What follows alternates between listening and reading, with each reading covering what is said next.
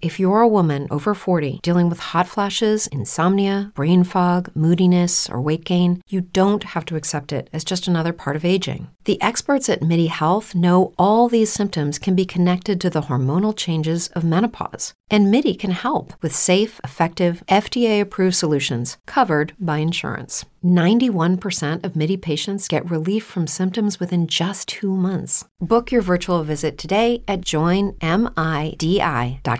Hello, it is Ryan, and we could all use an extra bright spot in our day, couldn't we? Just to make up for things like sitting in traffic, doing the dishes, counting your steps, you know, all the mundane stuff. That is why I'm such a big fan of Chumba Casino. Chumba Casino has all your favorite social casino style games that you can play for free anytime, anywhere with daily bonuses. That should brighten your day a little. Actually, a lot. So sign up now at chumbacasino.com. That's chumbacasino.com. No purchase necessary. VGW Group. Void were prohibited by law. See terms and conditions. 18 plus. A Strange Tale of Cannibalism by Lafcadio Hearn. Occasionally, a caravan passes, with traders armed to the teeth, prepared to fight every yard of the way against the Tuareg. To be robbed in the desert is death, for without camels, traveling is impossible. Vast distances separate the green islands in this yellow ocean of sand, where the mouths of the wells are still guarded against the drift with great stones, as in the days when Jacob served seven years for Rachel. Between these halting places the sand is burning enough to blister the skin of the feet. The thermometer registers an incredible temperature. The least portion of the features exposed is scorched as by fire, and traveling is possible only with a veiled face.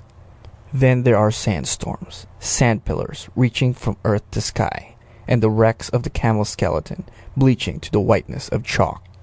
In this ghastly desolation the last fragment of the exploring mission finds itself reduced to such misery that even with the certainty of water a few miles off, the men cannot summon strength to advance. There is only one camel. It is their ship, their engine, their forlorn hope. The riches of a thousand kingdoms would be as nothing in their eyes at such a juncture in exchange for one day, one hour of that camel's life. There is a single native French officer alive, the quartermaster.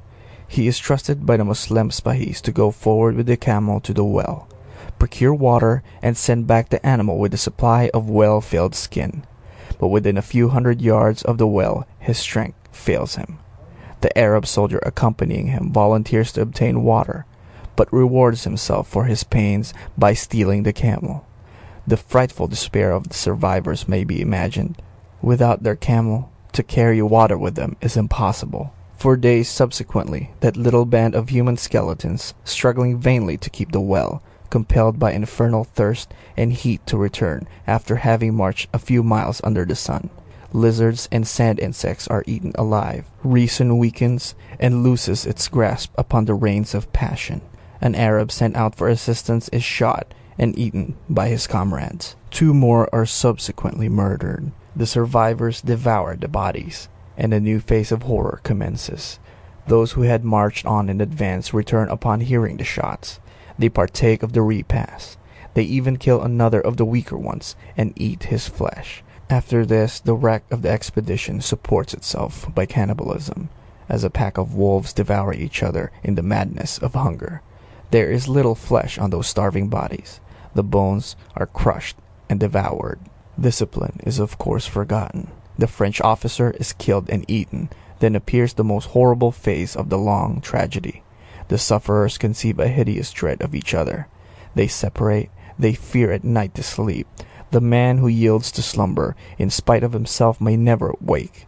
Carrying with them a provision of human flesh, they continue to struggle backward and forward between two oases, dreading each other more than death, fearing the sunset, the flesh-colored sunset of the desert, fearing the tepidness of night tempting the weary to close their eyes, fearing the furnace glow of dawn heralding another day of horrors, in the glare of his comrade's eyes, in the fleshlessness of his comrade's face, each sees a menace and a mockery of death.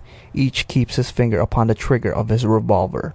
Only when nearly one half of the survivors have been devoured by the rest does the remnant of the expedition succeed in reaching a nomad camp, whose friendly sheikh affords them true Arab hospitality. Strangely enough, these wretched survivors still feel the most intense hatred to one of their number, who had been left behind at Hasi Hajjad, the pilgrim's well, and who had repeatedly fled from those who sought to kill and devour him. They decide to return and kill him, and beg that camels be lent to them. But the Arab host suspects something. He insists upon accompanying them, and beholds sight that would have sickened the fiercest even of Tuareg.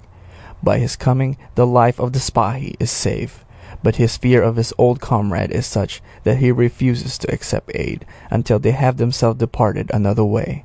At last a troop of friendly horsemen escort the victims to Ouargla, the Tunis of the desert, whence it is generally possible to obtain an escort to the last of the French military outposts, to Garth. But even Ouargla is remote from the civilized world proper, and the French flag could never be maintained there except under the protection of an expeditionary column. When the reader pictures to his mind the unutterable misery of that march through a waste fantastically desolate as a lunar landscape, under a sky whose very clouds are flying sand, under a perpendicular sun whose beams scorch like molten iron, against a wind whose heat flails the face, excoriates the hands, shrivels even the water skins upon the backs of the dromedaries, and when he imagines that silent struggle about the oasis, the murder of sleepers at the well, the frenzy of mutual hatred inspired by cannibalism, the emaciation that rendered it almost impossible to obtain three days' food from nearly twelve adult bodies, the crunching of bones when starvation had consumed the muscles of the victim, the thirst that blackens the lips and makes the tongue crack open and stifles speech in the throat. It is indeed difficult to conceive how men can pass through such experience and remain sane. The most pitiful case of all seems that of the poor Spahi, left alone for nearly a week at the well, who took to flight whenever his ghoulish companions came back for water, and returned by stealth in the night to gnaw the bones of the dead. End of A Strange Tale of Cannibalism. Okay, round two. Name something that's not boring. A laundry? Ooh, a book club. Computer solitaire, huh? Ah, oh, sorry, we were looking for Chumba Casino. That's right. ChumbaCasino.com has over 100 casino style games. Join today and play for free for your chance to redeem some serious prizes.